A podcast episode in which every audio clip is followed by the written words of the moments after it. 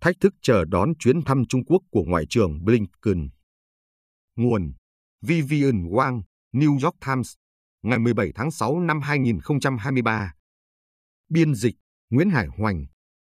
Bản quyền thuộc về dự án nghiên cứu quốc tế. Để làm dịu mối quan hệ đang xấu đi giữa Trung Quốc với Mỹ, Chủ nhật này, ngày 18 tháng 6 năm 2023, Ngoại trưởng Blinken sẽ bắt đầu chuyến thăm Trung Quốc bị trì hoãn từ lâu. Nhưng lập trường ngày càng cứng rắn và đôi khi hoàn toàn thù địch của Trung Quốc cho thấy chủ đề chuyến đi này của Blinken không chỉ là về hòa dịu, mà còn là đối đầu. Theo quan điểm của Trung Quốc, Mỹ là một quốc gia bá quyền đang trên đà suy sụp, tìm cách củng cố địa vị thống trị của mình ở các sân sau của Trung Quốc và chủ trương khiêu khích Trung Quốc trên vấn đề Đài Loan, một hòn đảo dân chủ tự trị. Nhà lãnh đạo Trung Quốc Tập Cận Bình đã lên án Mỹ dẫn đầu các quốc gia khác, liên kết triển khai hành động kiềm chế Trung Quốc về mặt quân sự, ngoại giao và công nghệ.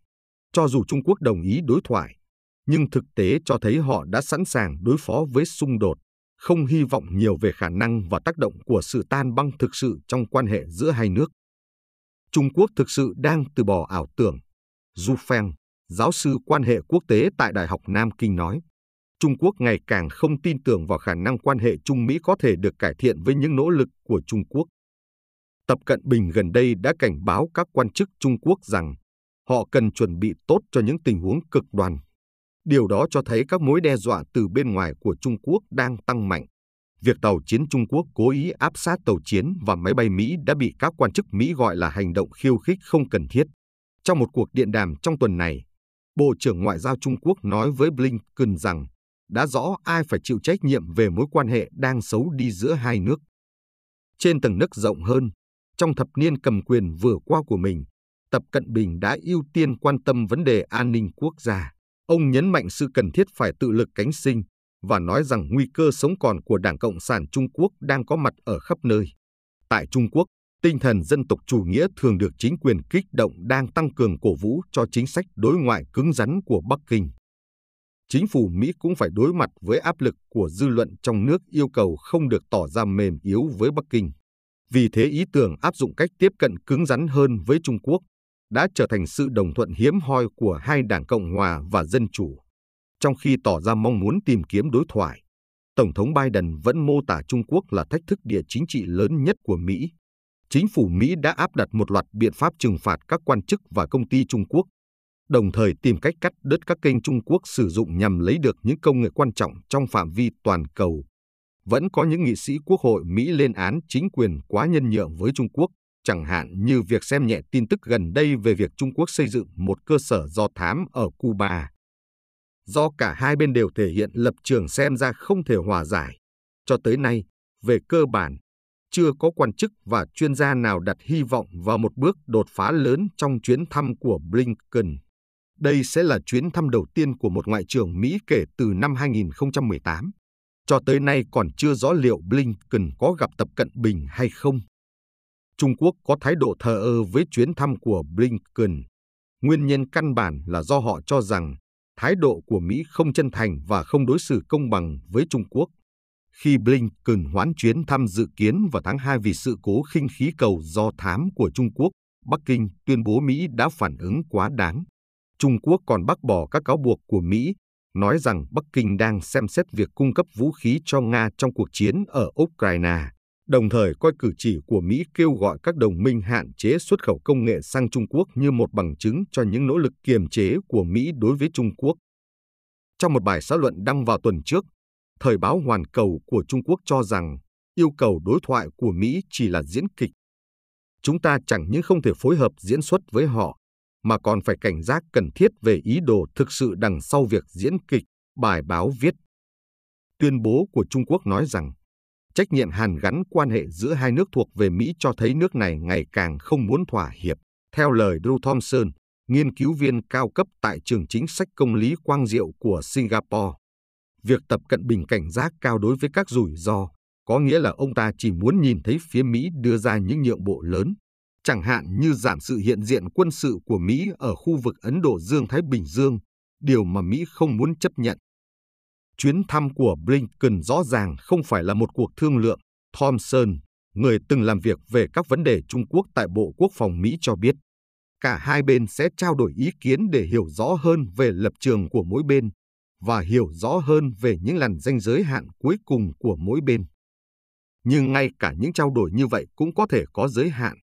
Tuy chính phủ Biden kiên trì cho rằng tiếp xúc cấp cao với Trung Quốc là rất quan trọng để ngăn chặn tình trạng cạnh tranh leo thang thành xung đột quân sự, nhưng một số người cho rằng Trung Quốc đã thể hiện ý muốn đối đầu ngày càng mạnh mẽ. Lầu Năm Góc cho biết trong tháng này tại eo biển Đài Loan, một tàu chiến Trung Quốc đã áp sát một tàu khu trục Mỹ, khoảng cách giữa hai bên chưa đến 140 mét. Trong tháng 5, trên bầu trời Biển Đông, một máy bay chiến đấu Trung Quốc bay thẳng đến phía trước máy bay trinh sát của Mỹ. Phía Mỹ gọi đó là một động tác không an toàn, trong khi Trung Quốc đáp lại, nói rằng đó là một phản ứng đối với hành động khiêu khích của Mỹ. Sức mạnh quân sự của Trung Quốc cũng gây lo lắng sâu sắc cho các đồng minh của Mỹ trong khu vực. Trong cuộc tập trận chung với Nga vào tháng này, các máy bay chiến đấu của Trung Quốc đã bay sát không phận Hàn Quốc, buộc các máy bay chiến đấu Hàn Quốc phải khẩn cấp cất cánh để đáp trả. Thompson cho rằng có thể là Bắc Kinh muốn làm cho các quốc gia khác không thể biết chắc trong một số tình huống nào đó Trung Quốc sẽ phản ứng ra sao, để họ phải hành động thận trọng hơn. Ông nói, đó là một phần lý do khiến Trung Quốc hạn chế tiếp xúc, bởi lẽ Trung Quốc cho rằng đối thủ của họ bối rối là có lợi cho họ. Việc Trung Quốc vẫn chấp nhận chuyến thăm của Blinken cho thấy Bắc Kinh hiểu rằng nền kinh tế hai nước vẫn có mối liên hệ chặt chẽ với nhau và không thể coi nhẹ tầm quan trọng của mối liên hệ này khi Trung Quốc tìm cách vực dậy nền kinh tế của mình. Trung Quốc muốn Mỹ rút lại các biện pháp quản chế công nghệ. Các quan chức Trung Quốc gần đây cũng đã đón tiếp nồng nhiệt nhiều chuyến thăm của các doanh nhân Mỹ, kể cả Elon Musk, người được truyền thông nhà nước đưa tin là hoàn toàn tin tưởng vào thị trường Trung Quốc. Hôm thứ Sáu ngày 16 tháng 6, Tập Cận Bình đã gặp Bill Gates tại Bắc Kinh. Ông gọi Gates là người bạn Mỹ đầu tiên tôi gặp ở Bắc Kinh trong năm nay. Cả hai chính phủ đều hy vọng, sau chuyến thăm của Blinken, các quan chức Mỹ cấp cao khác, bao gồm Bộ trưởng Tài chính Yellen, Bộ trưởng Thương mại Raimondo và đặc phái viên về khí hậu John Kerry, sẽ đi thăm Trung Quốc. Có lẽ quan trọng nhất là cuộc gặp có thể xảy ra giữa Tập Cận Bình và Biden tại San Francisco trong hội nghị thượng đỉnh các nhà lãnh đạo APEC vào tháng 11.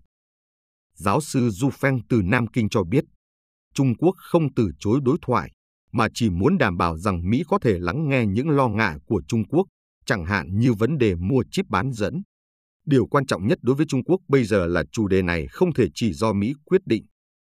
Hôm thứ Tư, Daniel Creighton Brink, quan chức hàng đầu về Đông Á của Bộ Ngoại giao Mỹ nói với các phóng viên rằng Blinken sẽ được nghe những tuyên bố cứng rắn về vấn đề Đài Loan từ các quan chức Trung Quốc và rằng ông sẽ sẵn sàng đối mặt với việc Trung Quốc phê bình chính quyền Biden gần đây cấm xuất khẩu sang Trung Quốc một số chip bán dẫn tiên tiến và thiết bị sản xuất chip. Mặc dù khó có thể đạt được một thỏa thuận lớn, nhưng một số nhà phân tích cho rằng hiện nay quan hệ Mỹ-Trung đang ở mức thấp nhất trong nhiều thập niên. Việc tái khởi động vào thời điểm này những hoạt động ngoại giao có tính thực chất là một mục tiêu đáng theo đuổi. Evan Medeiros, giáo sư Đại học Georgetown, từng là giám đốc cấp cao về các vấn đề châu Á trong Hội đồng An ninh Quốc gia của chính phủ Obama, nói rằng trong chiến tranh lạnh, Mỹ và Liên Xô ít nhất đã có được đồng thuận về những dự kiến hành động và chuẩn mực hành vi, qua đó đã hình thành nền tảng cho sự cạnh tranh giữa hai nước.